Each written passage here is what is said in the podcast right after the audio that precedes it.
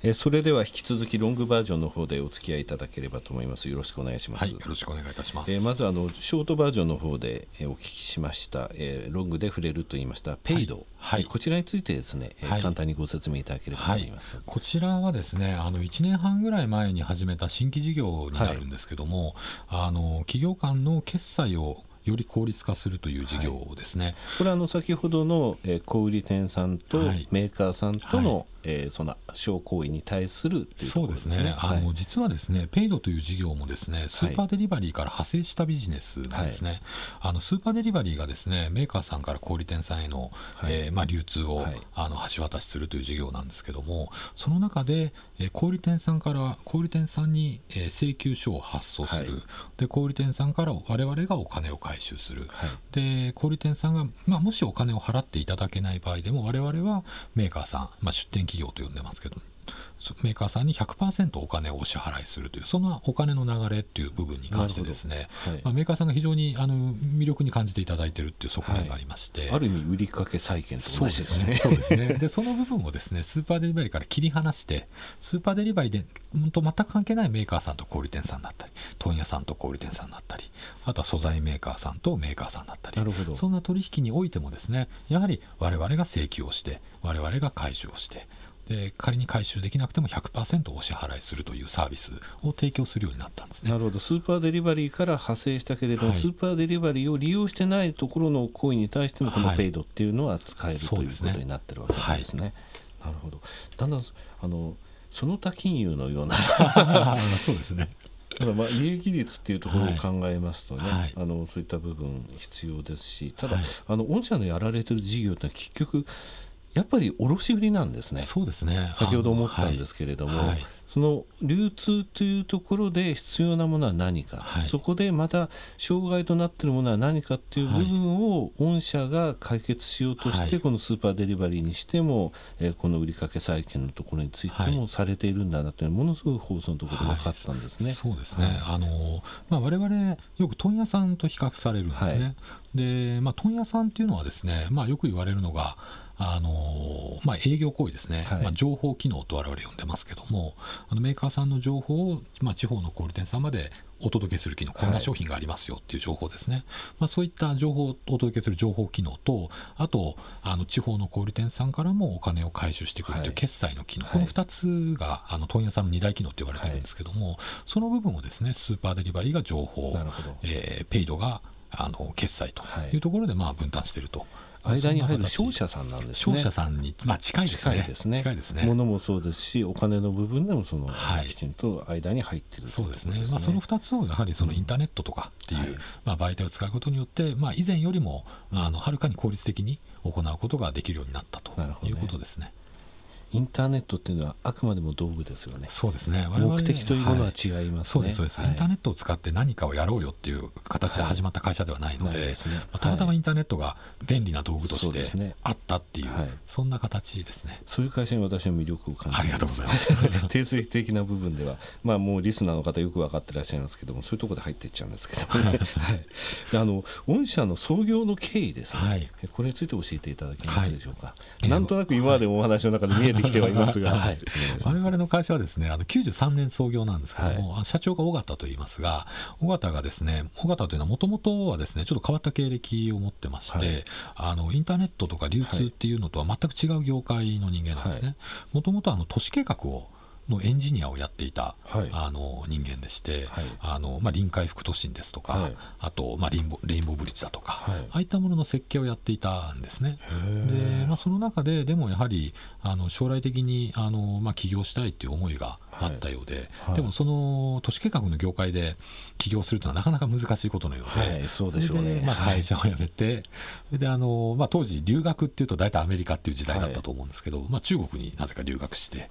でまあ、それで1年留学して帰ってきて創業したのがまあ、このラクーンという会社なんですね。はい、ですので、あのまあ、最初は中国から帰ってきて作ったので、はい、中国から、えー、健康食品だとか、まあ、変わった雑貨品だとか、はい、そういったものを輸入して、まあ、販売するっていう、まあ、インポーターみたいな仕事をやっていたんですね。なるほど。でそれでなんで今みたいな仕事をやってるかっていうとあの、まあ、初めて、まあ、理系の世界からからあの流通の世界に来てで初めてこう日本の流通っていうものに、まあ、尾形が当時触れたわけですけども、はい、その理系の目から見た時に日本の流通ってなんて非効率なんだろうと、うん、やはりその時感じたらしいんですね。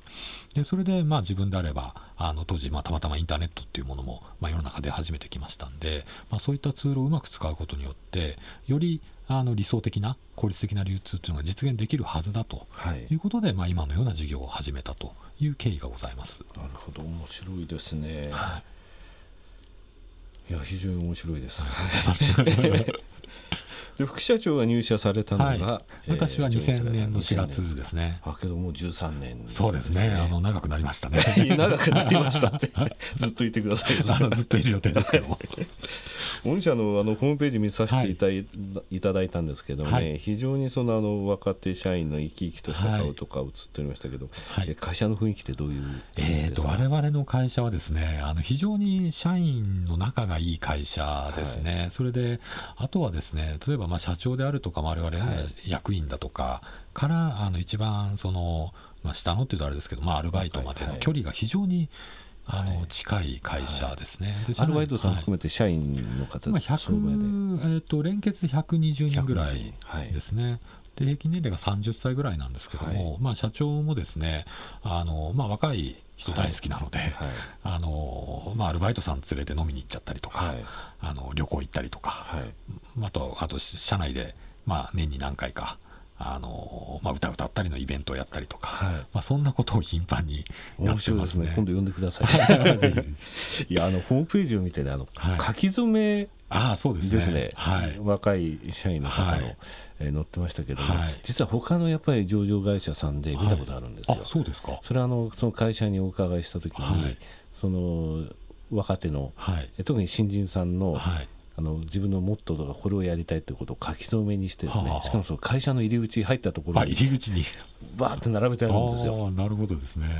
で我々もまあ正月初日にですね書き初め、はい、あのまあ我々 6, 6階建てのオフィスなんですけども、はい、6階がまあリラクゼーションスペースっていうんですか、はい、そういった形になってるんですけど、はい、そこにあの藩士とですね、あの墨汁と筆を置いて、まあみんな何か書きましょうねと言って後で投票して、まあ一番決めたりとか、まあそんなようなことをやってましたね。社長はうまいんですか？社長はあの 習字習ってるみたいですよ。最近。あそうなんですか？筆ペンシペンシじゃなくて何でしたっけ？あのなんか習ってますね。そうです。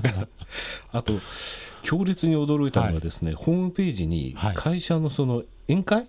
宴会宴会をやる、はい、まあ、宴会始める前のその料理が並んでる状態の写真でしたけども、それが出ていたんですが、はい、私、多くの会社のホームページ見ましたけれども、ああいうあれは衝撃だったですね。そうですか？今まで見たことないですね。なるほど。はい。まあ年に数回やってましてですね、まあ幹事がいまして、はい、